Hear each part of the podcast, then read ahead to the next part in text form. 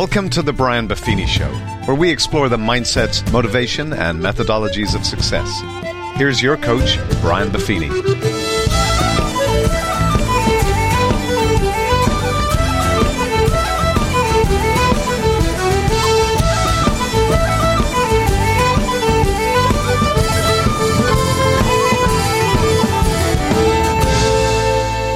Well, the top of the morning to you, and welcome to the Brian Buffini Show.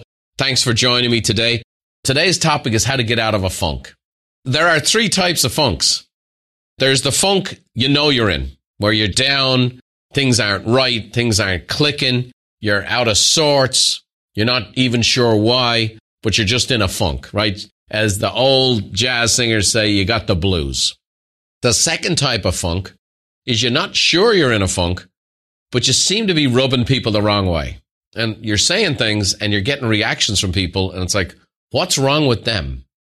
Well it turns out you might be in a funk and that's why you're rubbing people the wrong way. And then lastly is the funk you don't know you're in until you get out of it. And that's probably the most dangerous one of all. And that's why we always want to be pursuing those things that help us change our mindset improve our attitudes help us perform and operate at our best because when you start pursuing that type of lifestyle, sometimes you realize, my goodness, I've been out of sorts for a while. And it just happens. And it happens because of drift. No one ever decided in their life, I'm going to begin a funk today. I'm going to get out of sorts today. I'm going to start being more depressed today. No one ever makes that decision. It's you get out of a routine, something happens in your life, you have a setback. Maybe there's a pandemic. Maybe someone's lost their job. Maybe your favorite restaurant and your favorite show has gotten canceled or all these different things are happening. And bit by bit, maybe there's a little bit of negativity in the news. Maybe things haven't gone your way. Maybe you don't like where things are going around you. And the next thing you know, you're not quite where you want to be. And you don't really know how you got there. And it's this slow, quiet killer. And it's a drift. And so we're going to talk about it today is how to get out of a funk. And this is going to be helpful no matter where you're at. I don't know what your state of mind is today, but people have said to me all the time, you know, Brian, yeah, I've been following you for 25 years. You're always so positive. You're always so fired up and you're always so enthusiastic. That is not a true statement. I am not always fired up. I'm just more fired up than not. I get in and out of funks all the time. And here's what I think success is is that there's a short amount of time between being in a funk and getting out of one. That's it. And sometimes a funk can last a year or several years. Sometimes what happens is you get into a funk and then you become funky, which is you start to ingrain those behaviors, ingrain those thoughts, start to justify, start to become a victim to your circumstance instead of being victorious over them. And so we've all met people like that. We meet people who are so cemented in their thought life They've victimized themselves and they've turned it over and over and over again. And they're not just in a funk. They are now funky. They're difficult. They're down. They're negative and just not cool to be around. How does that happen? Well, what I do is I always start with me. Like, where am I at? Am I operating at the top of my game? Now, one of the things that's I'm kind of in tune with is how people receive me. So when I say something and my wife has a reaction to it, I have learned over 30 years of marriage to go, okay, what did I just say and what did she just hear? How was it delivered? I might have even said something positive, but I might have done it in a funky way. And so what I've done is use that a lot to see where I'm at. Now that doesn't mean if somebody's funky with you or someone has a bad reaction to you that you're out of sorts, but it is a good clue.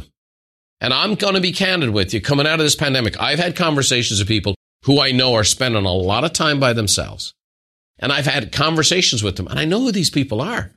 And I'm like, wow, they don't know what kind of energy they're giving off right now. They don't know how negative they are. They don't know how kind of harsh they just communicated that. I, it's obvious to me. Not that I'm having a reaction to it. They're just not aware.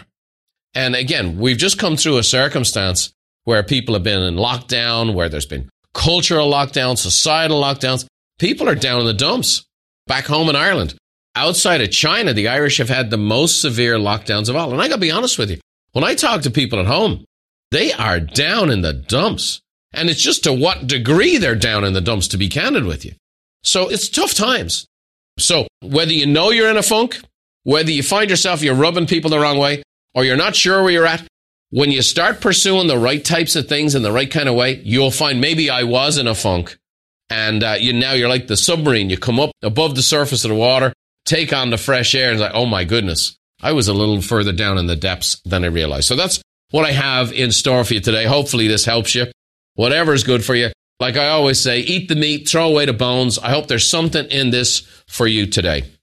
So the three things I want to get into today is the first thing is what's wrong with me? That's the first place we get to when we start doing the whole conversation about a funk. What's wrong with me? Secondly, I want to talk about how to navigate the funk because you don't instantly get out of one. And then I'm going to give you the step by step process of how to get out of a funk. And so if you're feeling great, this will be great fuel for the future or even encouragement that maybe you can give somebody else if they're not doing so good. So, first and foremost, what's wrong with me? What's wrong with me starts with the voice in our head. Do you know that 98% of all communication with a human being is with themselves? The vast majority of our communication are things we say to ourselves. And you say things, and I say things to myself you would never say to anybody else. You would never walk to me, you lazy, fat, stupid. How could you be so stupid? You would never say that to people. Very rarely would a person say that to another human being. We say stuff like that to ourselves all the time. You always do this. And so we have the little voice in our head and the negative thoughts just spiral. That's one of the reasons why next week I'm going to do an interview with a fantastic gentleman by the name of Ethan Kross, who wrote this great book called Chatter. And it's the voice in our head, why it matters and how to harness it. You know, uh, one of the dynamics about this pandemic, one of the things that's happened for me, and that's rarely done, do I kind of follow the crowd, but I've gotten back into golf. Now, a couple of reasons for it is I'm officially an empty nester. All my kids are out of the house. And my golf game was put on the shelf while I was raising my kids and involved in their lives and sport and events and all that stuff. And so now Beverly and I, she's getting more into the horses and I'm getting back into golf. I'm loving it and I'm hating it at the same time. I hate how bad I've gotten, but I'm loving being out there. I'm meeting some new people and getting a bit of life back in. One of the things that's been fascinating is I'm starting to play a little game of golf is I've been taking some lessons, getting some coaching, improving. But the little voice in my head appears all the time. And a great example of this is I went down to the range the other day and I had a practice session and I hit chip shots for an hour. And I'm going to tell you in an hour, I didn't hit one bad chip shot in an hour of practice. Myself and my brother Dermot were out playing golf, this beautiful golf course called Pelican Hill, right in Newport Beach, overlooking the oceans, kind of like Southern California's Pebble Beach. I'm playing a golf and I'm hitting the ball okay, and I have a chip shot. And it's the identical chip shot that I practiced for an hour the day before. And I must have hit hundreds of chip shots and didn't miss one. Now, you know where the story's going. I'm standing over the ball, and this thought comes into my head don't blade it, which means kind of hit it in the middle of the ball, send it over the green. And I went ahead and swung, and what did you think happened? Of course, I bladed the chip shot. Now, here's the thing it had nothing to do with my skill, it had nothing to do with my preparation, it had nothing to do with my attitude. It was the little voice in my head, and I listened to the little voice in my head. And that's why the game of golf can be a, a head wrecker itself, because the voice in your head is critical. Joyce Meyer, the famous evangelist, says being negative only makes a difficult journey more difficult. You may be given a cactus, but you don't have to sit on it. She's got that Texas kind of wit. Bryant McGill said negative self talk and negative affirmation can keep you anchored in old thought patterns and identities. So the answer for me is yeah, I need to have the chipping game, but B, I need to arrest the thought. And the rest of the thought is this hey, don't blade this chip shot. Take a breath. Hey, you just practice this for an hour. You got this. I just needed to take a second and introduce the new thought. That's all. We all have negative thoughts. We all have self deprecating thoughts. We all have doubt. It's what it means to be human. We all have this. We don't have to believe it and we don't have to buy into it. The second contributor to the what's wrong with me funk is isolation. Now imagine this.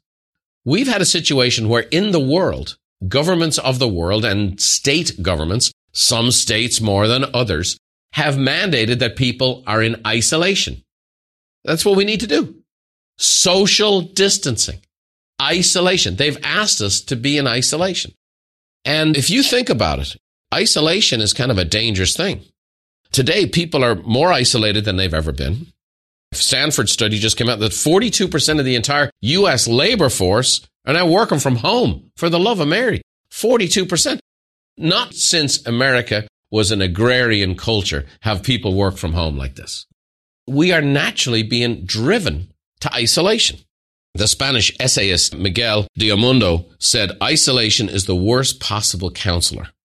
And the great Bishop Desmond Tutu, along with Nelson Mandela, helped end apartheid in South Africa. He said this, a person is a person through other relationships. You can't be human in isolation. You're only human in relationships. Now, here's the thing. People are the most difficult thing in life, but people are also the greatest thing in life. And we are designed to be in relationship with other people.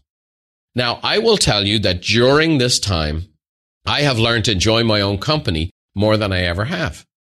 But I will also tell you, I have now learned to enjoy the company of others more than I ever have. And I'm getting more connection and more joy out of my friendships and relationships than I have in a long time.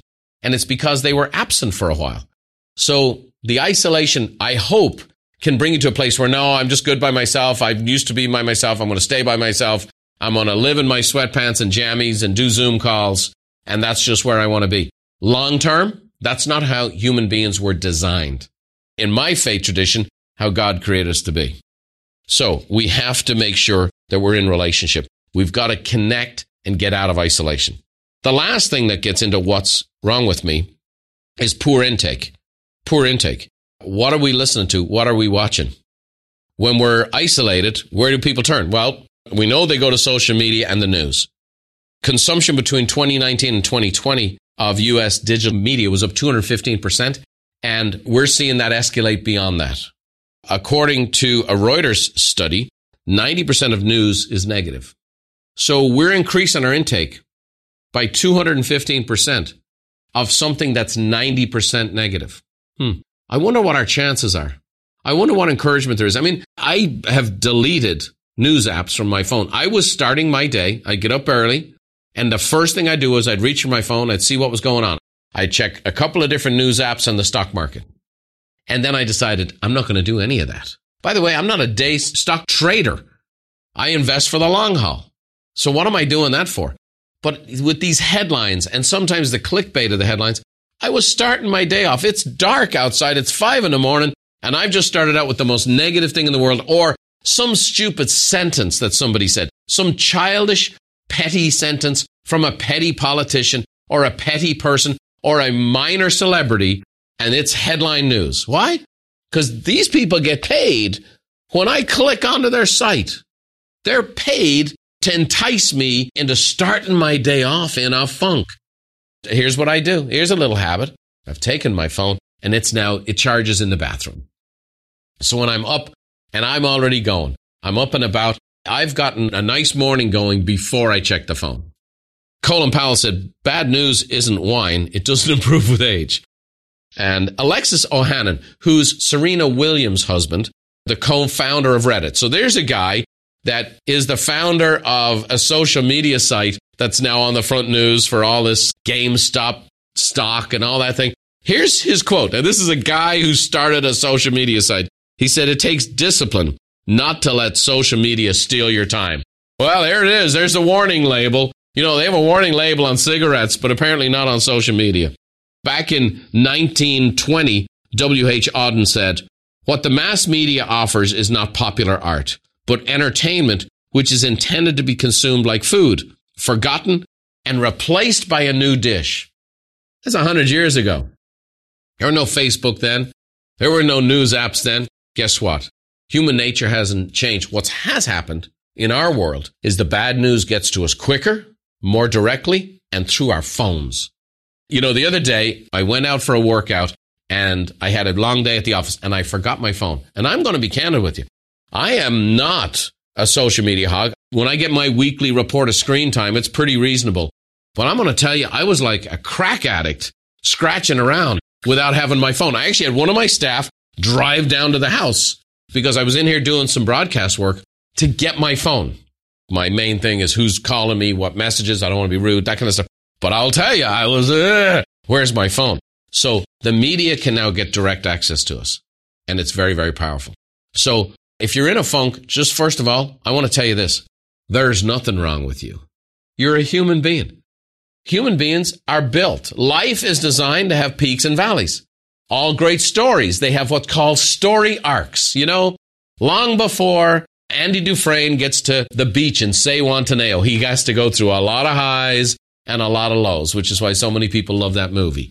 The fact of the matter is, so is life. We have highs, we have lows. We have times we're fired up, we have times when we're just at the bottom. There's nothing wrong with you. You're human. And at this season in life, you might be in a funk. You might have family members in a funk. You might have a spouse in a funk. Now, you can't go, hey, this is what you need to do. Now, you could say, hey, I listened to a good podcast the other day and see what they get out of that. But at the end of the day, you know what I'd say? Put the oxygen mask on yourself. How are people interacting with you? Are you rubbing people the wrong way? Maybe, just maybe, you're in a funk and don't know it. Do the things that get you out of a funk, which I'm going to share with you. And when you come up for air, you might find, hey, you know what? I was a little out of sorts.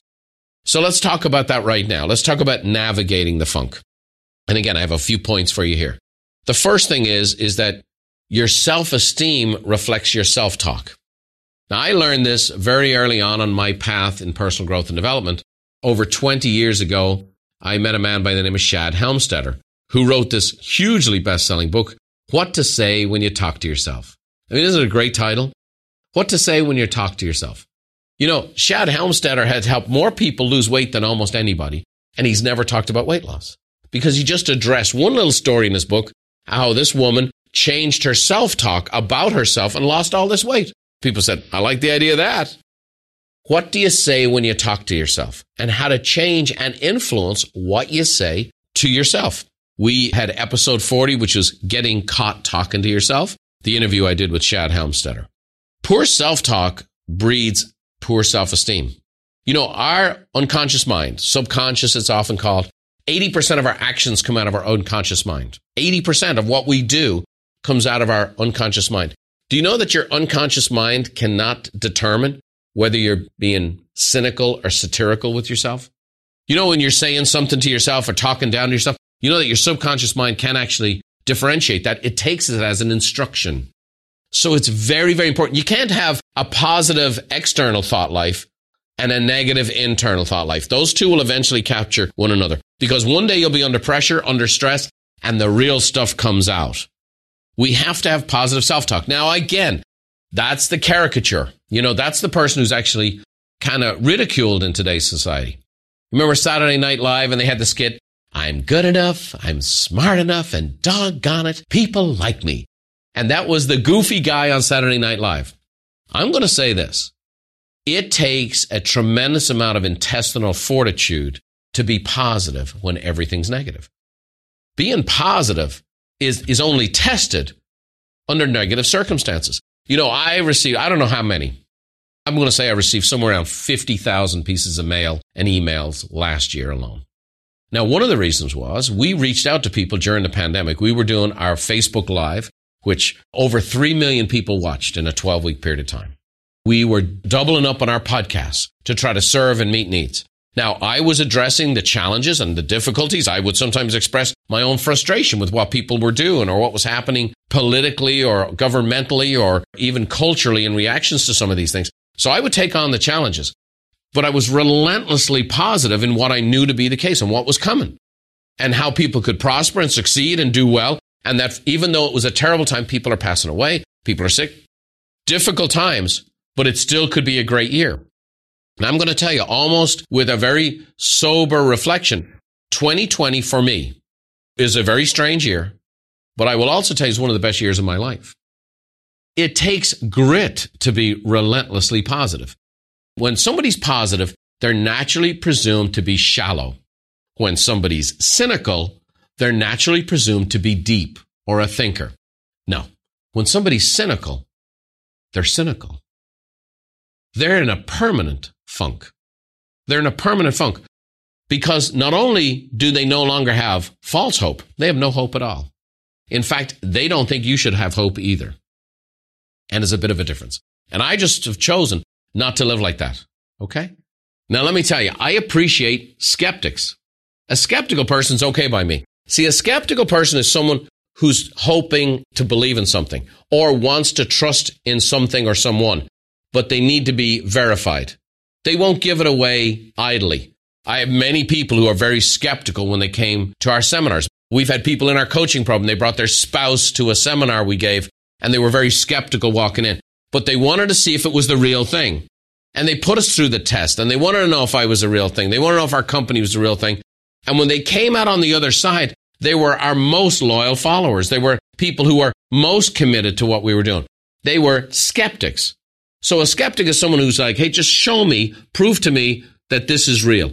I want to put my hope and faith and trust in something, someone, what you say, what you do. I just want to know what's real. Nothing wrong with a healthy skepticism because a skeptic believes hope and trust can happen.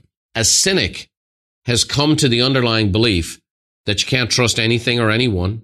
A cynic has come to the belief that there's no hope. I was in Florida for a couple of weeks. Anna was out there riding competitively in her dressage world. And I went in to get a rent a car. And there was a young lady behind the counter and she had a mask on. And she's at the counter serving me. And the mask said, trust no one.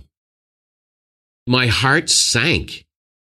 Now, I don't know what's happened in this young lady's life. I don't know what the backstory is. I don't know. But to come to a place that she might have been 27 or 28 years old and, and she has a mask on that says trust no one. I just sank. I was devastated thinking, man, if she's affirming that and reaffirming that in her life, what chance does she have of living the good life? The good life awaits. Let me say this. I've put my trust in people who've let me down. I've put my hope in things and people who've let me down. But the fact of the matter is, you know, the old phrase, better to have loved and lost than never have loved at all to believe that there's no one you can trust and there's nothing you can trust. For me, my faith tradition won't allow me to get there. I don't understand a lot of things. I go, I trust God for that. And I know this. There is a God and I'm not him. So I'm just going to trust. So that's, that's a big deal. And so that self-esteem is reflected. Bob Proctor, great presenter and mentor said, don't be a victim of negative self-talk. Remember, you are listening. You're listening to yourself. Brene Brown, brilliant, brilliant insight says, talk to yourself like you would to someone you love. How about that? You know, one of the commandments, love your neighbor as yourself. You know, some of us don't do a great job of loving ourselves. Talk to yourself like you would to someone you love. Do you encourage other people? Do you ever encourage yourself? Do you ever acknowledge yourself? I'm not talking about, mm, mm, mm, I love myself, you know, that. I'm talking about, do you ever really acknowledge yourself for what you do? You know, for me, I'm a driven guy, focused guy. I'm always on to the next thing. I've had to learn as the gray hairs have come and the snow has come on the roof to start to actually take a moment and appreciate what's happening right now. Take a moment and appreciate what you did right now. Okay. So my daughter Anna, she's cut off the same block, right? She just is the first alternate for the World Cup team for the U.S. dressage team. And she's come out of nowhere. She wasn't in the top 20 just a few months ago. And I just called her up to congratulate her. She goes, yeah, I just get to get that little better. I'm just one spot out of the team and that, that, that. And I go, honey, first of all, congratulations. Okay. You've gone from 25th in the country to fourth. Phenomenal. Now I know that's not the end of the story, but we got to take a moment to at least acknowledge where we are, acknowledge what we've done, talk to ourselves like you would someone you love. Your body hears everything your mind says. And so it's very, very important how this all works. And so your body reacts to it. There's countless studies on how changing our internal dialogue can change a person's physical chemistry. It can help you get healthy and heal and live better. So just love yourself up a little bit. Say something kind to yourself today. Try that. The next thing is the difference as we're talking about this navigating the funk is understanding the difference between isolation and solitude. And I talked about this a little bit in getting, in finding out what's wrong with me. Solitary confinement. You know, outside of the death penalty, it's the harshest punishment they have in the prison system. So countries that don't have the death penalty, if they're like, you did something so egregious, so terrible, we're going to do this. We're going to impose the maximum penalty we can on a human being. We're going to put you in a room with yourself. That's the definition of solitary confinement. When we're forced to be with ourselves, which we have been, it's okay. It can be solitude. And like I said, I've learned to enjoy my own company in a way like I've never done before. Every weekend, I would say on average for the past 20 years, we would have anywhere from 50 to 70 kids at our home. We always had a big place and it was always the place for them to bring their friends. So we've always had a busy home. Now, lately, Bev's been out in Florida with Anna. I've been home alone, okay? And it's been like the Home Alone movie. You know, I started out and I kind of ate what I wanted the first day, and by the end, I was adding in the fabric softener, just like in the movie. But the fact of the matter is, I've kind of enjoyed the sound of silence. I'm walking around the big empty house. It's very quiet, and I kind of like it. I kind of enjoy it. It's been good. It's been a little restorative. So there's a big difference between solitude, which is intentional, versus isolation. So big difference, according to Henry Cloud, uh, who wrote the book Boundaries. He said there's a big difference between solitude and isolation. One is connected and one isn't. Solitude replenishes, isolation diminishes. So here's the dynamic. Being by yourself, there's a part of that that's good. Then you've got to intentionally connect. Now, some people are more gregarious. Some people are more private and like their own company more and more introspective by nature. I would just say this. We all need people and we all do better with people. We all do better with people. That's why we have a coaching company. We've proven hands down. We 10x the average client. I mean, there's people who've written books 10x and it's just a nice sound. The average client in the real estate space, when they come to us, is making $35,000 a year. And our average client today makes 310,000. So we've proven we can 10x somebody's income by having a coach. It's the same person. They weren't given any more gifts, but when they're connected with a relationship, and in this case, a professional relationship to champion them, boom, 10 times the performance. Joseph Rauch said in the 1700s, solitude brings life, isolation kills. The last thing, and you've heard me talk about this before, is that we become what we think about.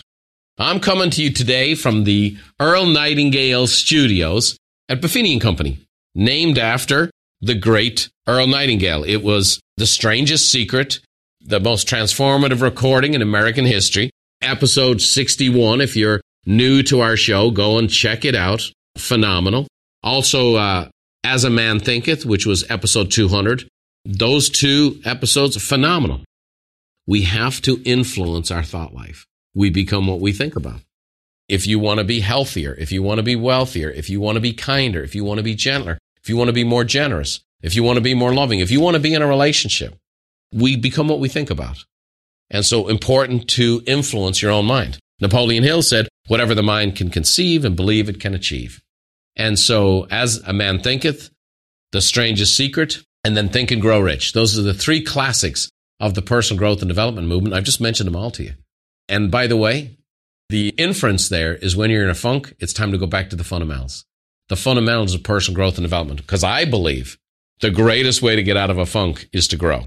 And we're going to talk about that here. So we've talked about what's wrong with me. We've talked about how to navigate the funk. And now we're going to talk specifically how to get out of a funk, right? If you find yourself in that spot, here's a couple of tips. All right. First, take care of yourself. Real basic stuff. Healthy diet, hydration, exercise. Get, as the Canadians say, out and about. What have we been asked to do? Isolate, stay home, be by ourselves. Everything you're supposed to not do. You know what they're finding right now is that people are showing up in hospitals. The number one thing they're finding in hospitals when people show up is the average person is significantly dehydrated.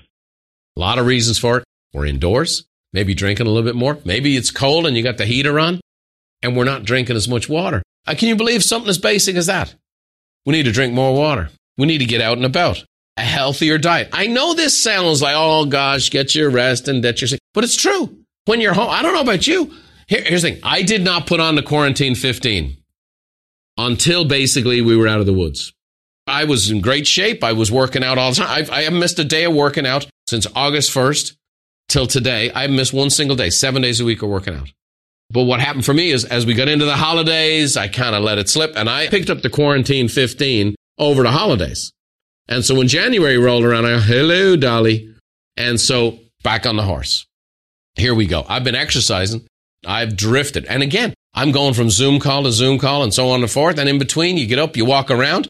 My little Apple Watch would tell me, get up and walk. Okay, I'd get up and walk around. And I'd walk to the fridge, make a cup of tea. It was cold outside. You know, Irish people, we love Bewley's tea. Nothing like it in the world. Nectar of the gods. And when I had a cup of tea, I had something with it. So guess what? Now what I do is I get up in the morning. I get this big pitcher. We have a nice filtration system. I got the good water. I got the good ice. I cut up some lemons. I squeeze some lemons and I go, okay, I'm going to go through two of those today, no matter what.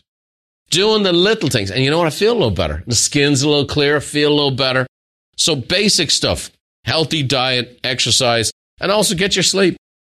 Jim Rohn used to say this to his partner. He'd say, I'll take care of me for you if you'll take care of you for me. I just love that. And Beverly and I say that to one another. I'll take care of me for you if you'll take care of you for me.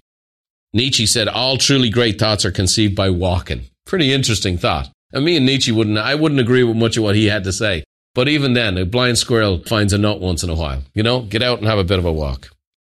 Famous fashion designer Diane von Furstenberg, she said, It is so important to take time for yourself and find clarity. The most important relationship is the one you have with yourself. Great stuff. The next piece of this to get out of a funk, I'd say, is to look beyond yourself. You know, we do a lot of navel gazing, especially in the Western world, in our modern world we live in, where Psychology is the number one subject study in American and North American universities. There's a lot of navel gazing going on. There's a lot of self-help books about navel gazing. And it's okay. Introspection and self-analysis. I believe in all that. I do a lot of that. But if you just get stuck in your own problem and why I'm in this funk and why am I in this funk and what's going on and why are people reacting to me this way and how do I get out of it and I feel down and I feel depressed. When you're in that spot, sometimes you get stuck there. Here's the good news. Get your head up off yourself and onto somebody else. And one of the most life giving things in the world is to serve somebody else. There's plenty of people in need. There's plenty of people who are hurting. Can you get your eyes off yourself onto someone else? Can you help somebody out? It's amazing how this works. I have a little sign in my office that says impossible to shine a light on someone else's path without lighting your own. I got to say this.